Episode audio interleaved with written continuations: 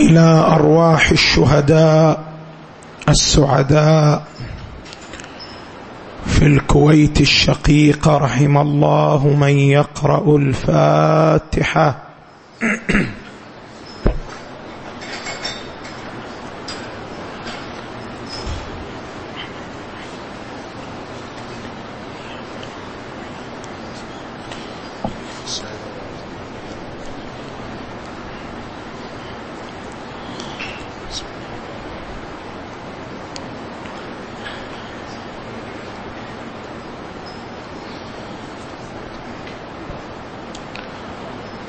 حول ولا قوة إلا بالله العلي العظيم.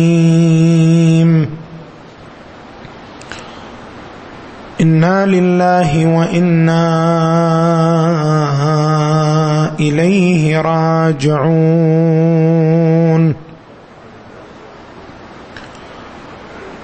صلى الله وسلم عليك سيدي ومولاي يا أبا عبد الله وعلى الأرواح التي حلت بفنائك وأناخت برحلك واستشهدت بين يديك.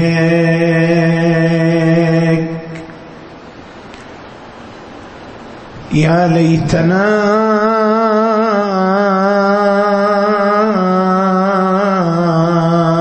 كنا معكم. فنفوز والله فوزا عظيمة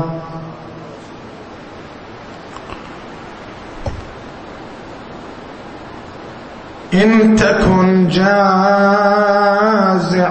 لها أو صبورا. فلياليك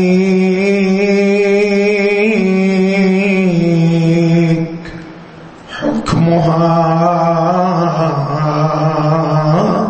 تجورا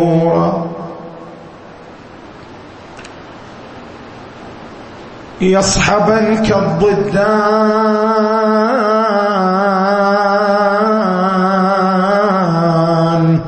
ما دمت حيا. نوبا تارة وطورا سرورا.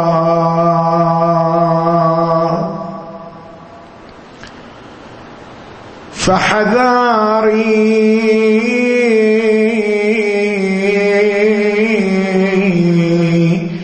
من مكرها في مقام. لست فيه تحاذر المحذور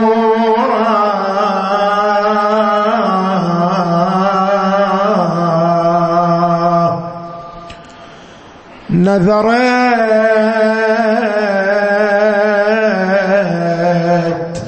أن تسيء فعلا فأمست. نذرت أن تسيء فعلا فأمست.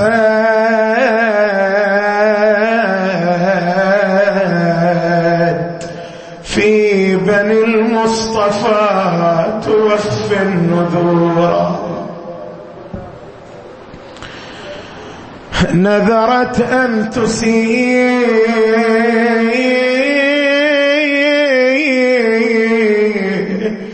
فعلا فأمسى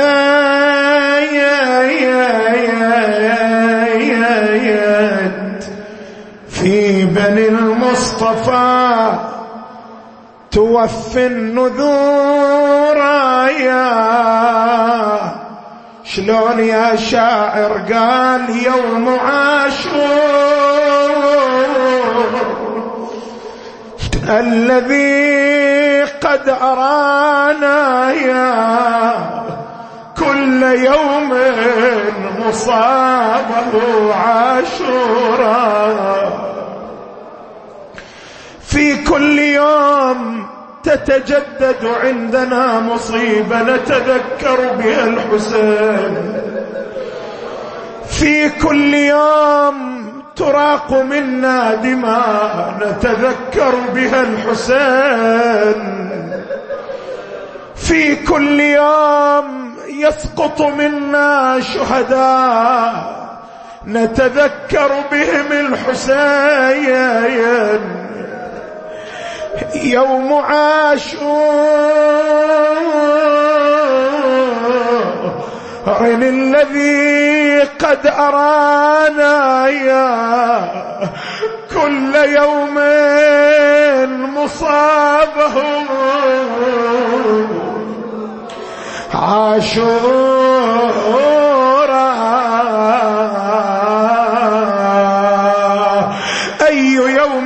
ذلك اليوم.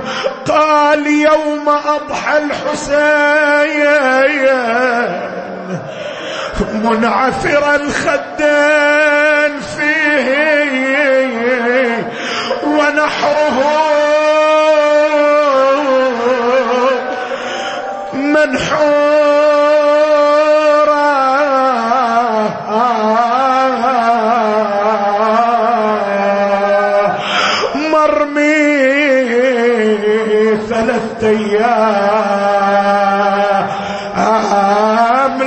لا تجهز ولا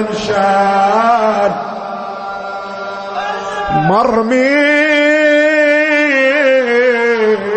ثلاثة أيام. لا تجهز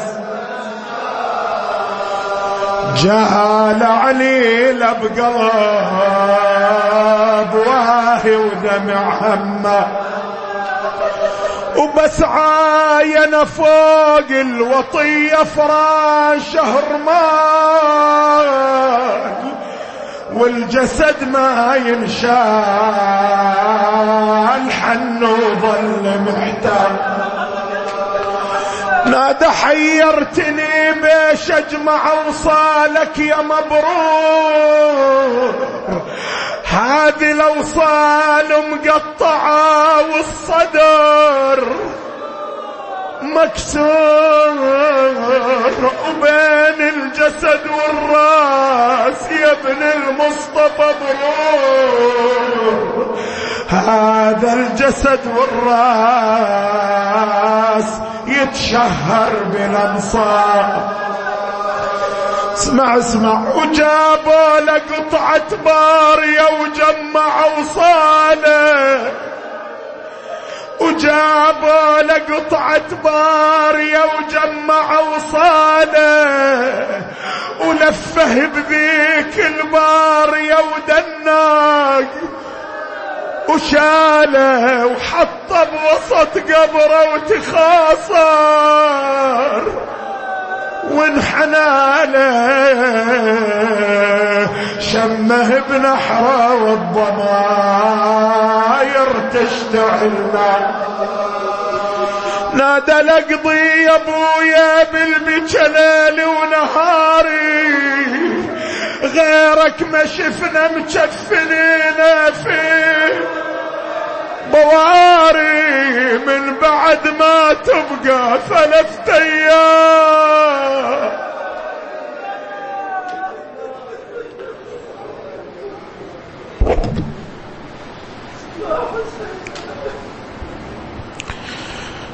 إنا لله وإنا إليه راجعون.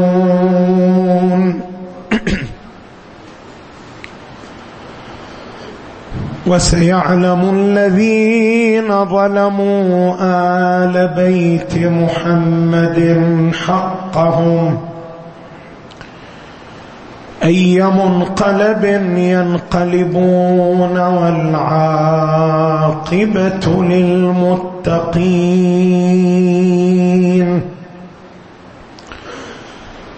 قال تعالى في كتابه الكريم بسم الله الرحمن الرحيم. ونريد أن نمن على الذين استضعفوا في الأرض. ونجعلهم أئمة ونجعلهم الوارثين.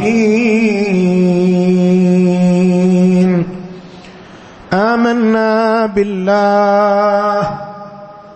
صدق الله العلي العظيم.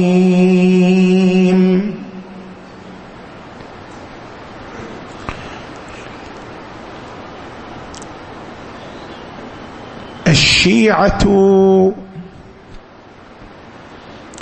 من الاستضعاف إلى الوراثة.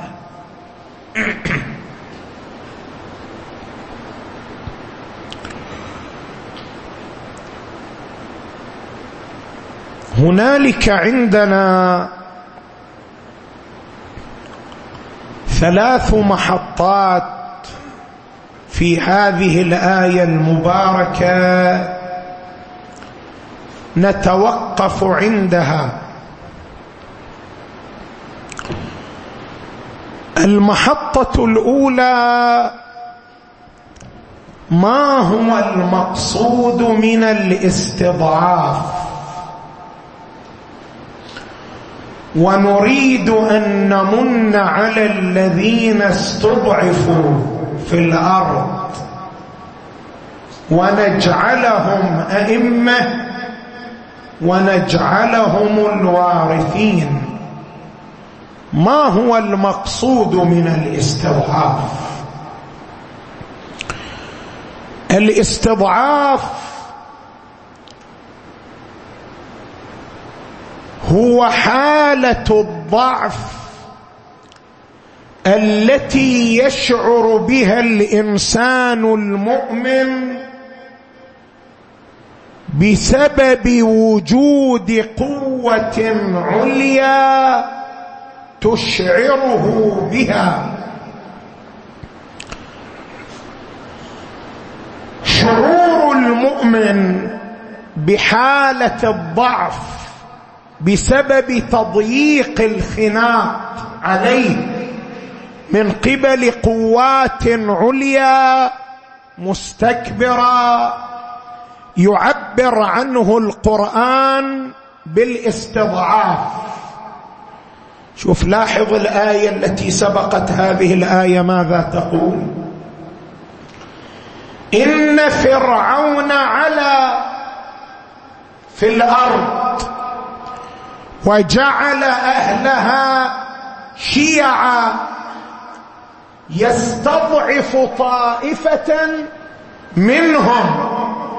يذبح أبناءهم ويستحيي نساءهم.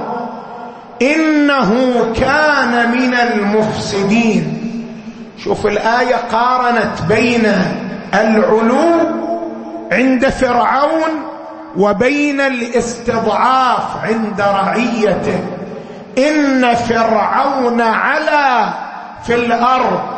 وجعل أهلها شيعا يستضعف طائفة منهم يذبح أبناءهم.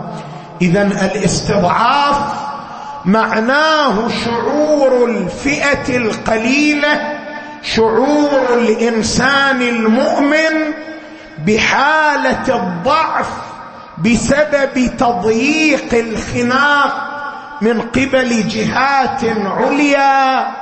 مستكبرة. من هنا يقسم الاستضعاف إلى ثلاثة أقسام. القسم الأول الاستضعاف الديني وهو الشعور بحالة الضعف. فيما يرتبط بإقامة الشعائر الدينية وتنفيذ تعاليم الدين تعاليم الدين. عندما يكون هنالك إنسان بسبب التضييق عليه لا يقوى على إقامة شعائره بسبب ضغط جهة عليا عليه لا يقوى على تنفيذ معالم دينه. هذا الإنسان مستضعف استضعافا دينيا. القسم الثاني الاستضعاف السياسي. شلون يعني استضعاف سياسي؟ عندما تكون هنالك فئة أو يكون هنالك إنسان يشعر بالضعف من ناحية حقوقه وواجباته بسبب انتمائه لمذهب معين أو بسبب انتمائه لطائفة معينة يضيق عليه الخناق فتضيع عليه بعض الحقوق تضيع عليه بعض الواجبات يشعر بتمييز متعمد بينه وبين غيره من الفئات الأخرى. هذا الشعور من الضعف استضعاف وهو استضعاف سياسي. القسم الثالث من الاستضعاف الاستضعاف الفكري. وهو الشعور بسبب تضييق الخناق بالضعف من ناحية الإفصاح بالآراء والمعتقدات والأفكار. عندما الإنسان يشعر أنه قد ضيق عليه الخناق فلا يستطيع أن يفصح بعقيدة ولا يستطيع أن يفصح بفكرة من أفكاره. هذا الإنسان أيضا مستضعف استضعافا فكريا. اذا الاستضعاف هو الشعور بحالة الضعف بسبب ضغط جهة عليا مستكبره فإن كان هذا الشعور فيما يرتبط بشعائر الدين فهو استضعاف ديني. وإن كان هذا الشعور فيما يرتبط بالحقوق والواجبات فهو استضعاف سياسي. وإن كان هذا الشعور فيما يرتبط بالتصريح بالعقيدة والفكر فهو استضعاف فكري. اذا الاستضعاف الشعور بحالة الضغط بسبب تضييق الخناق من قبل جهة عالية مستكبرة متغطرسة. انجي إلى المحطة الثانية في الآية. وهي بيان الفرق بين الامامه والوراثة والتمكين. شوف الآية المباركة ماذا تقول؟ ونريد أن نمن على الذين استضعفوا في الأرض ونجعلهم أئمة ونجعلهم الوارثين ونمكن لهم في الأرض. الآية ذكرت وعود ثلاثة. الوعد الأول إعطاء المستضعفين الايمان الوعد الثاني إعطاؤهم الوراثة. الوعد الثالث تمكينهم من الأرض. فما هو الفرق بين هذه العناوين الثلاثة؟ الإمامة والوراثة والتمكين. الإمامة في الآية المباركة تشير إلى السلطة التشريعية والوراثة تشير إلى السلطة المالية والتمكين يشير إلى السلطة التنفيذية الإجرائية. لما تكون هنالك عندنا دولة الدولة متقومة بسلطات أربع. كل دولة تتقوم بسلطات أربع. سلطة تشريعية قانونية وسلطة مالية ترتبط بثروات الدولة وأموالها. وسلطة تنفيذية إجرائية ترتبط بإقامة الحدود مثلا وسلطة قضائية. كل دولة تتقوم من هذه السلطات الأربع. والسلطه القضائية تندرج ضمن السلطة التشريعية. القرآن الكريم يقول أن المستضعفين في الأرض موعودون بإقامة دولة. المستضعفون استضعافا دينيا أو استضعافا فكريا أو استضعافا سياسيا. المستضعفون موعودون بإقامة دولة مكونة من السلطات الثلاث المهمه ونريد أن نمن على الذين استضعفوا في الأرض ونجعلهم أئمة. يعني ماذا؟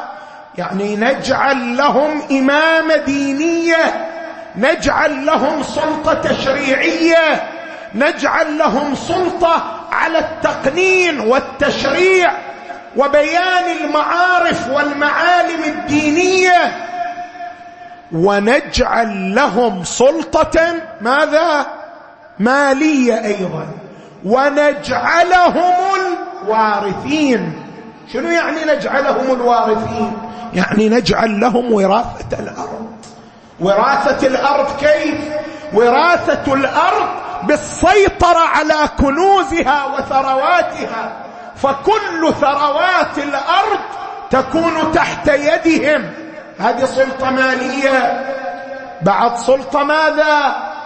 سلطة تنفيذية إجرائية ونمكن لهم في الأرض. فإذا سرق السارق تمكنوا من قطع يده. وإذا زنى الزاني تمكنوا من رجمه. وإذا قتل القاتل تمكنوا من إقامة حد القصاص عليه. لهم سلطة إجرائية تنفيذية وبذلك تثبت دولتهم وترسخ دولتهم. اذا الفرق بين الإمامة والوراثة والتمكين أن كل عنوان من هذه العناوين ناظر إلى سلطة من السلطات الثلاث. إمام ناظر إلى السلطة التشريعية وراثه ناظر إلى السلطة المالية والتمكين ناظر إلى السلطة التنفيذية الإجرائية. انجئ الآن إلى المحطة الثالثة المرتبطة بالآية. وهي بيان المقصود من الإرادة. وهذه محطة مهمة. الآية المباركة تقول ونريد أن نمن على الذين استضعفوا في الأرض ونجعلهم أئمة. هذه الإرادة ما هي؟ هل هي إرادة تكوينية أم هي إرادة تشريعية؟ شنو الفرق بين الإرادة التكوينية والإرادة التشريعية؟ الإرادة التكوينية هي التي تتعلق بفعل الذات. ولا ينفك فيها المراد عن الإرادة. بينما الإرادة التشريعية هي التي تتعلق بفعل الغير لا بفعل الذات. وينفك فيها المراد عن الإرادة. شلون؟ خلينا نبينها بالمثال. الآن أنت الإنسان. ما هو الفرق بينك وبين الحيوان؟ لإرادة. أنت إنسان كائن. أنت كائن حساس مريد. فرق بين الإنسان والحيوان من هنا ينطلق؟ الحيوان لا إرادة له. بينما الإنسان كائن ماذا؟ مريد. زين انت الإرادة اللي عندك. تارة تتعلق بفعل ذاتك بفعل نفسك. فهي إرادة تكوينية.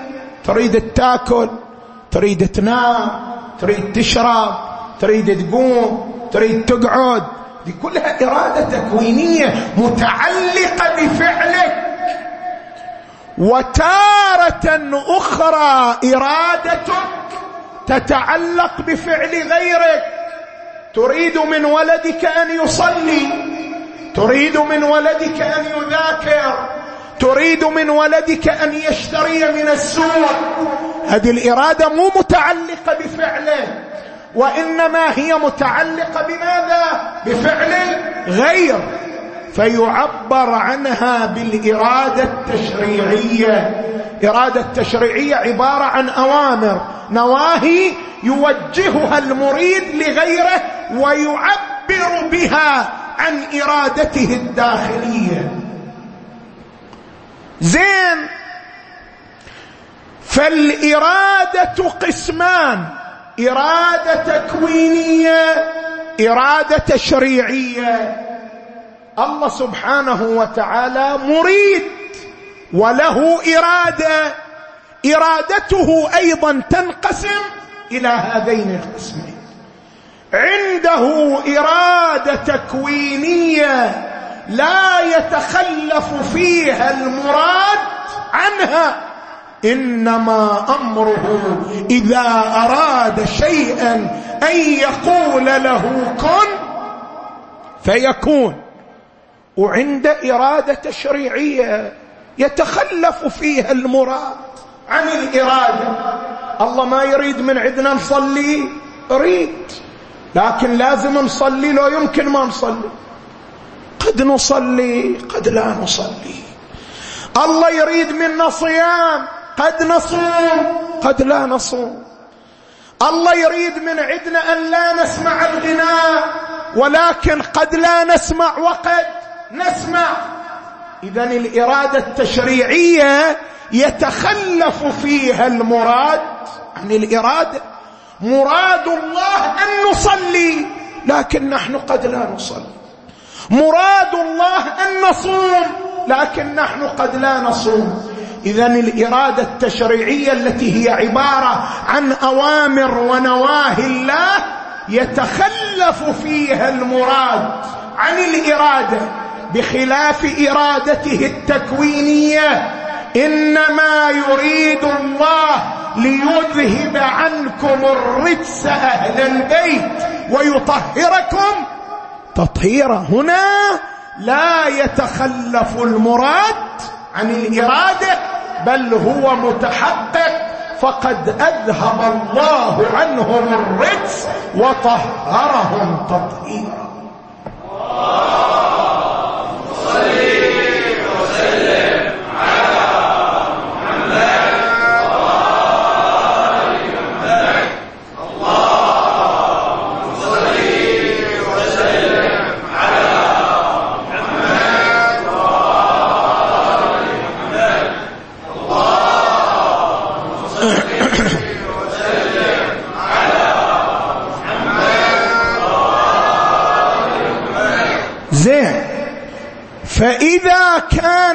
كانت الإرادة إرادتين نرجع إلى الآية.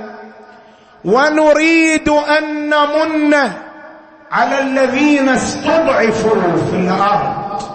ونجعلهم أئمة ونجعلهم الوارثين.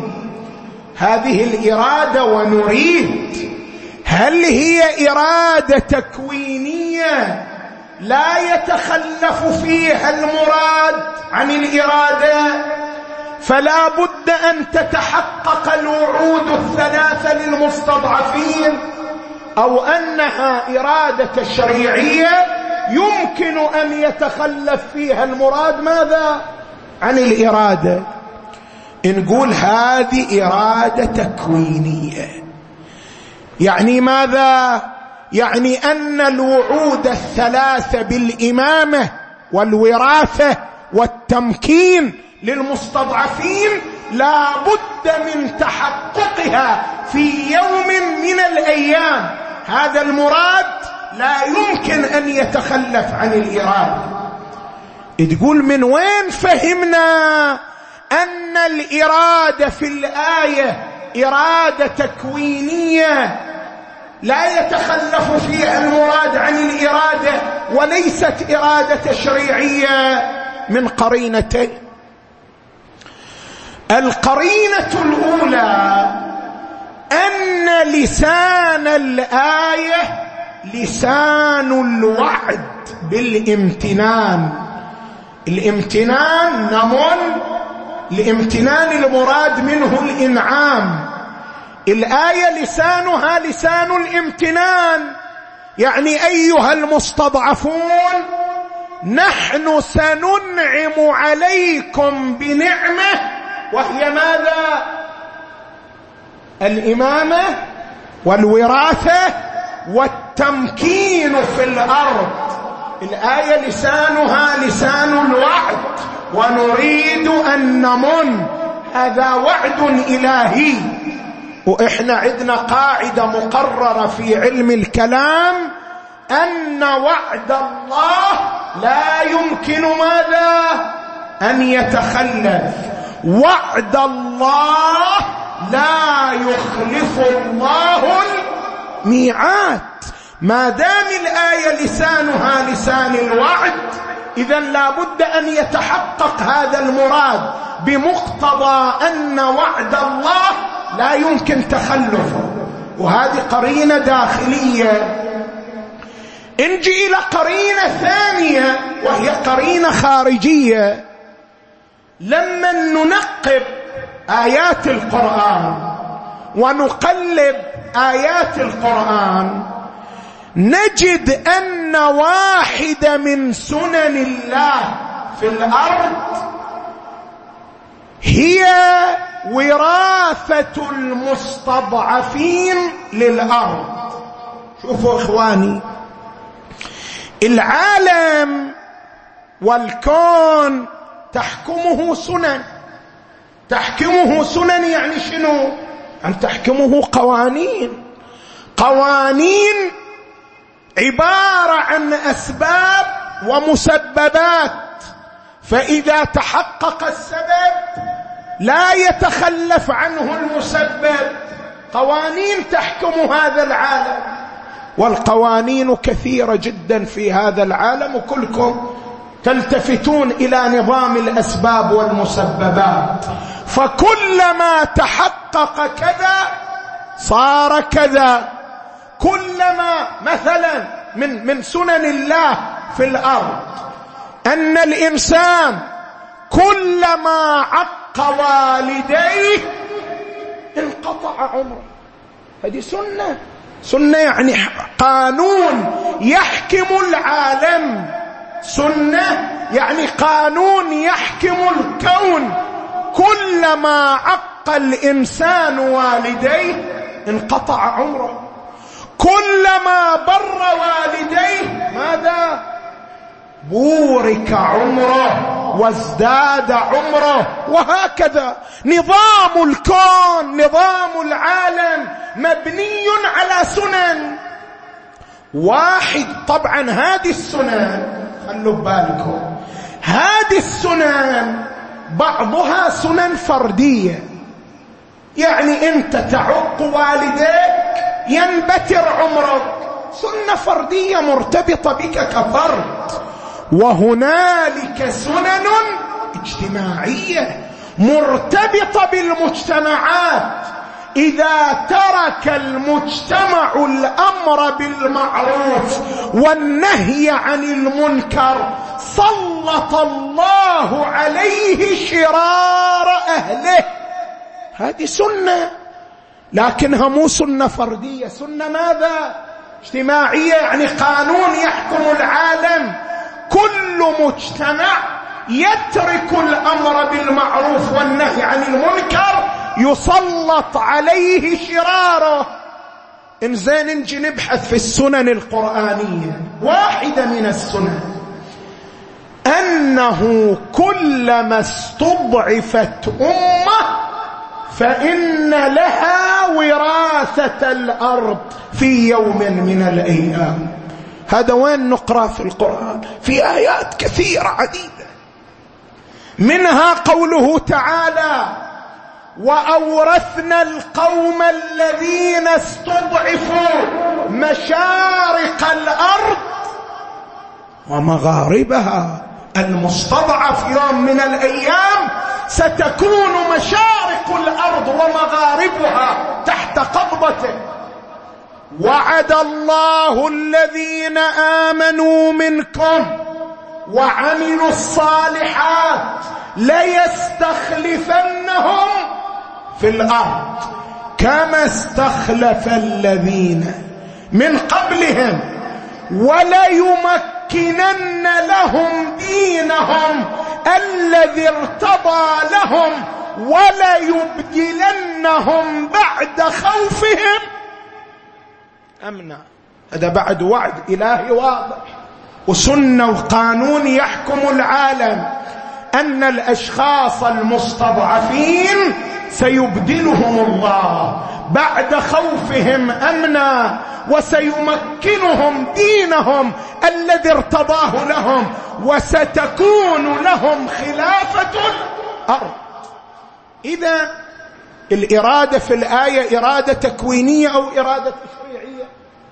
إرادة تكوينية لا يتخلف فيها المراد عن الإرادة وستتحقق هذه الوعود الثلاثة في يوم من الأيام للمستضعفين.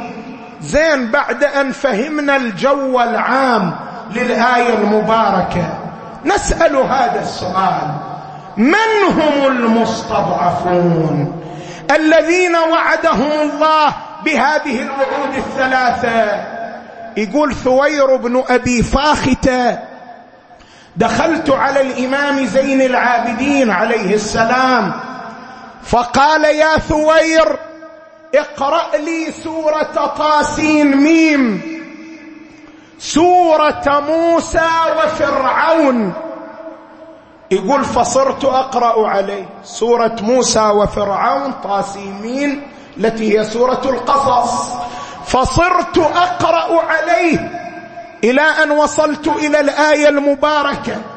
ونريد أن نمن على الذين استضعفوا في الأرض ونجعلهم أئمة ونجعلهم الوارثين. قال مكانك. حسبك يا ثوير فوالذي بعث محمدا صلى الله عليه وآله بشيرا ونذيرا إن الأبرار منا أهل البيت ومن شيعتنا بمنزلة موسى وشيعته وعدونا بمنزلة فرعون وأتباعه. الإمام يقول هذه الآية تنطبق على من؟ تنطبق على شيعة آل محمد.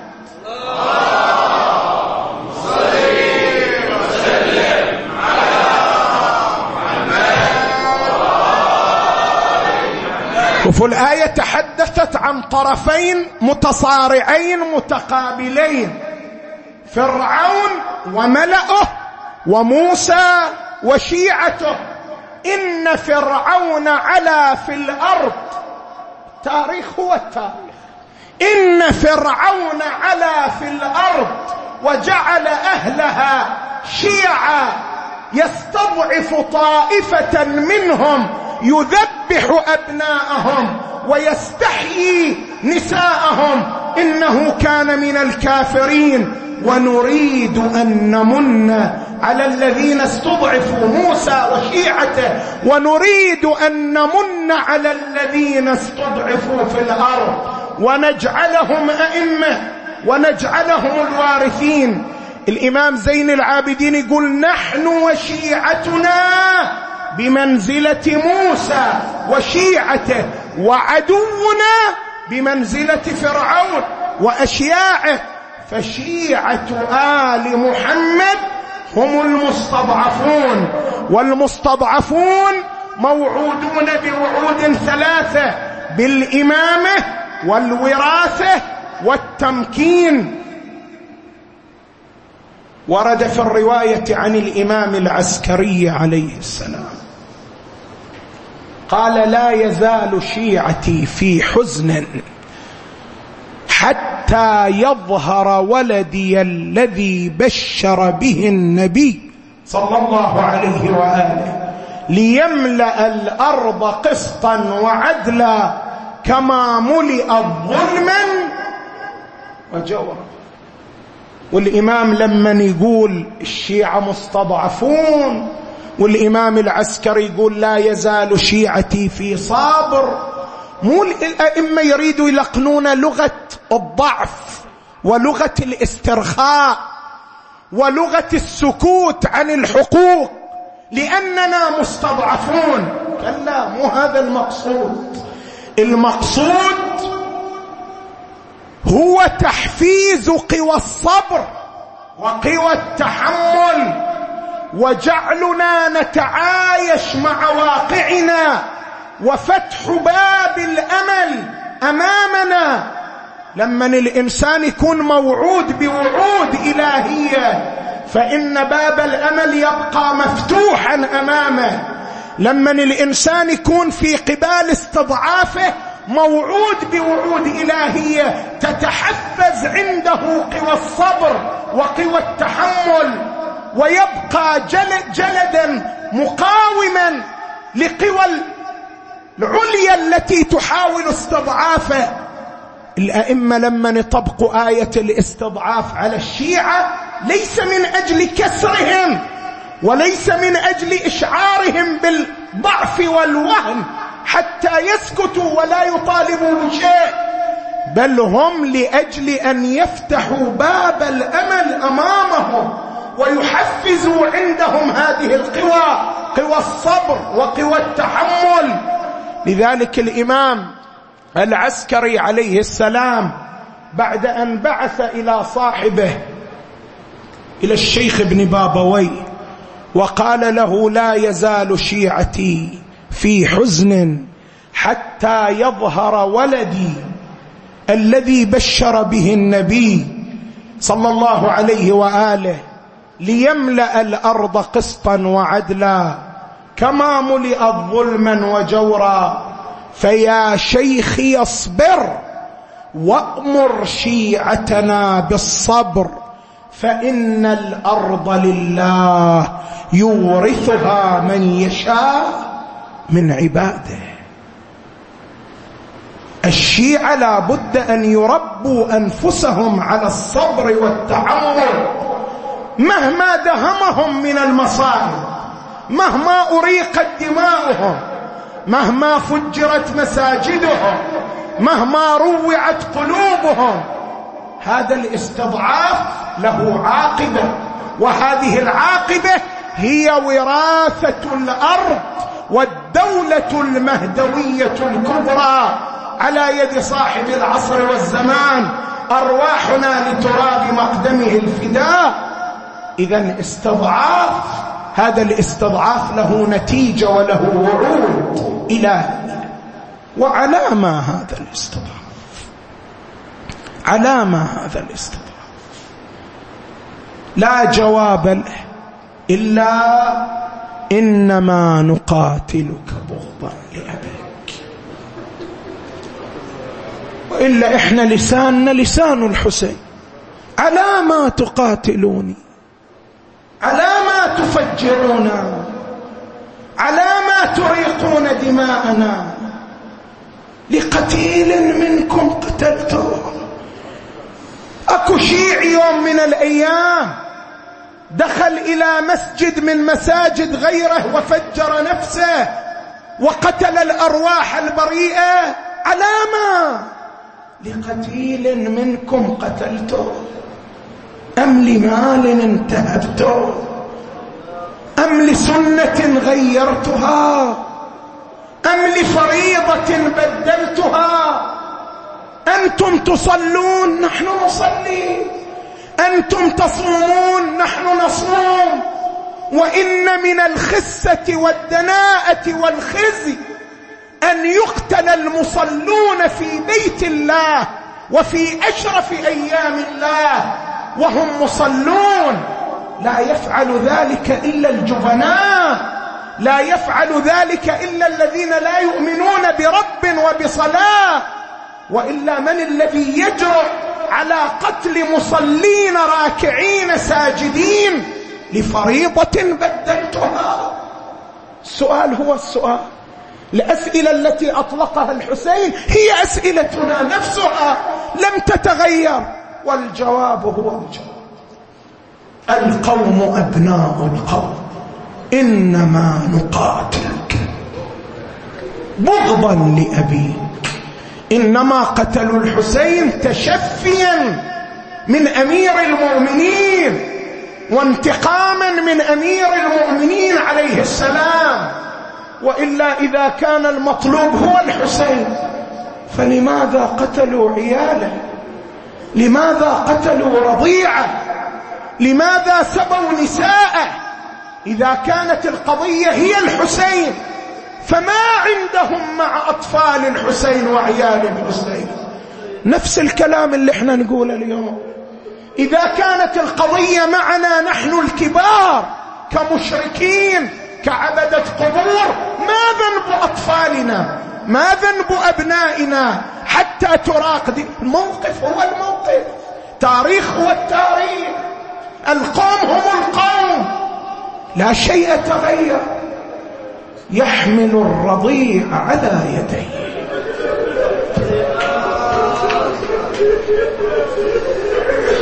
أيها القوم إن كان ذنب للكبار فما ذنب الصغار؟ أنا الذي أقاتلكم وتقاتلوني فما ذنب رضيعي هذا؟ انظروا!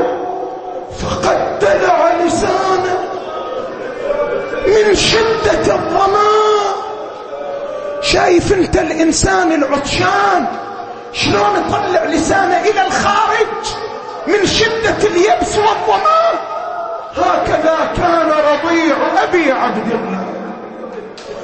وإن كنتم تخافون أن أشرب الماء فخذوا الرضيع واسقوه الماء وردوه إلي مرة أخرى. وحتى يقيم الحجه عليهم رفع الرضيع على يده. حتى الجميع يرى الرضيع ويرى لسانه. اشتد النزاع بينهم. واحد يقول اسقوه واحد يقول اذبحوه. شوف شوف شلون روح الانتقام والتشفي عندهم. واحد يقول لا تبقوا من أهل هذا البيت باطل. لا تخلوا واحد من آل علي أبيدوهم عن بكرة أبيهم. نادى ابن سعد أينك حرمنا وماذا تريد؟ قال اقطع نزاع القوم وأرحنا من هذا الرضيع. ها شيعة المعذرة أألم قلوبكم شوية. يقول حرملة وضعت السهم في كبد قوسي نظرت ناحية الرضيع. وإذا عنقه كإبريق فضة. شايف إبريق الفضة شلون جماله؟ شلون بريقه؟ شلون نوره؟ يقول نظرت إلى عنق الرضيع هكذا فسددت السهم نحوه فذبحه من الوريد.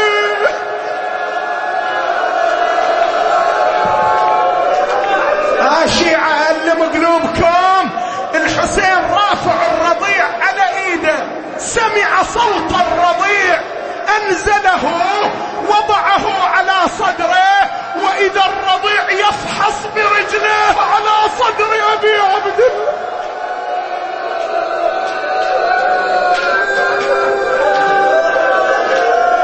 تدروا شنو يفحص برجليه يعني؟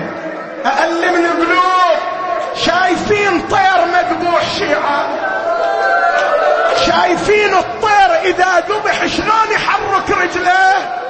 الرضيع لما ذبح صار يحرك رجله على صدر ابي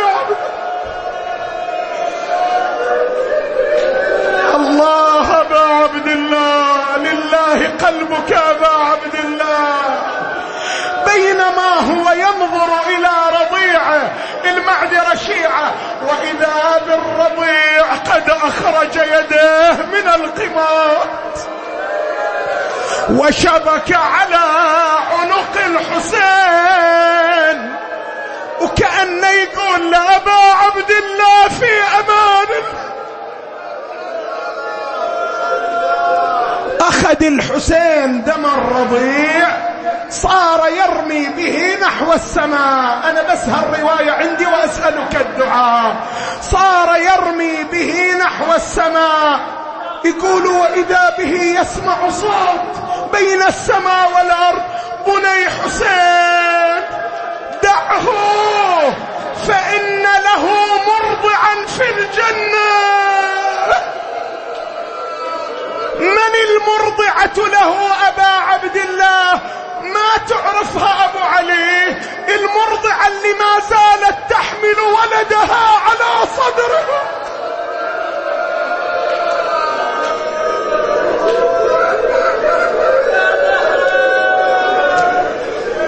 ويح قلبي من رفع طفله مقمط واعتنى اصيح كان الذنب مني هذا طفلي ما جنى. عجلوا له بقطرته. مية ترى يوم دنا من الظما يابس لسانه والكبد متمرده. صاح بن سعد الرجيس. يا حرملة رد الجواب. لا يكون الطفل يرجع بالسلامة للأطناب شوف نحر يلوح للبدر ما بين السحة والرجس مالان قلبه وطوق بسهم الردى وفرفرت روحه صاك وبوجه ابوه عوينته وذاب قلب حسين من شافه ملوح رقبت. وانحنى فوق الغسيل. نحر يا ويلي بدمعة. وقصد ويلي للخيام وجدت سكنة ناشده تصيح أبويا سقيت خيي. وجيتني بفاضل الماي. بالعجل برد غليلي من الظما ذايب حشا. خان بيده ريش بيدي على الذي يروي ضمان حط أخوها بين ايديها والقلب ومدده. صاحت الصاير بخيي تمدده فوق الثرى. قال أنا لا تسأليني وشوفي بحال اشجره صدت لأنهم فارق ولو داج مهبر ظلت تنادي يا خويا إيش الذنب منك سدى؟ ومنعطف اهوى لتقبيل طفله. فقبل منه قبله السيف سهم منحرى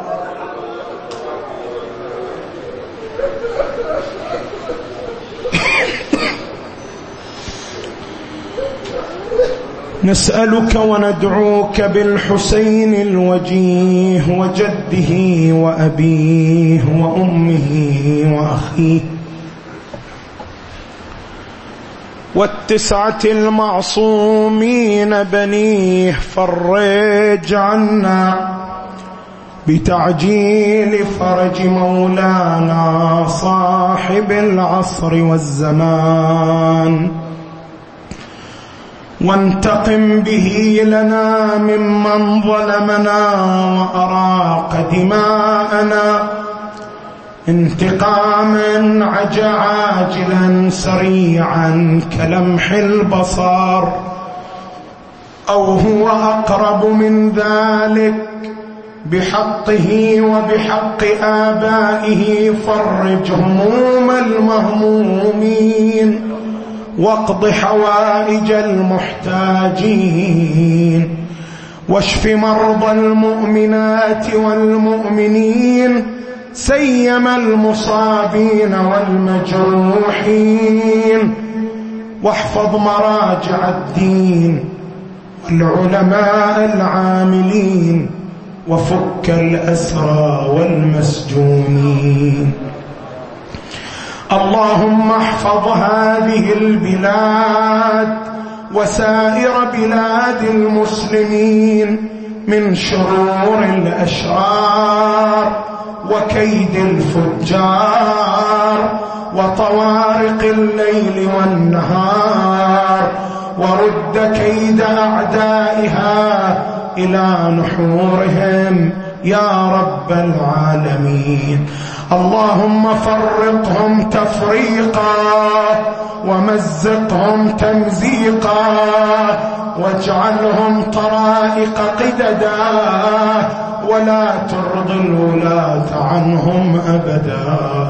اجعلنا في هذا الشهر الشريف من عتقائك من جهنم وطلقائك من النار وسعداء خلقك بمغفرتك ورحمتك ورضوانك يا كريم.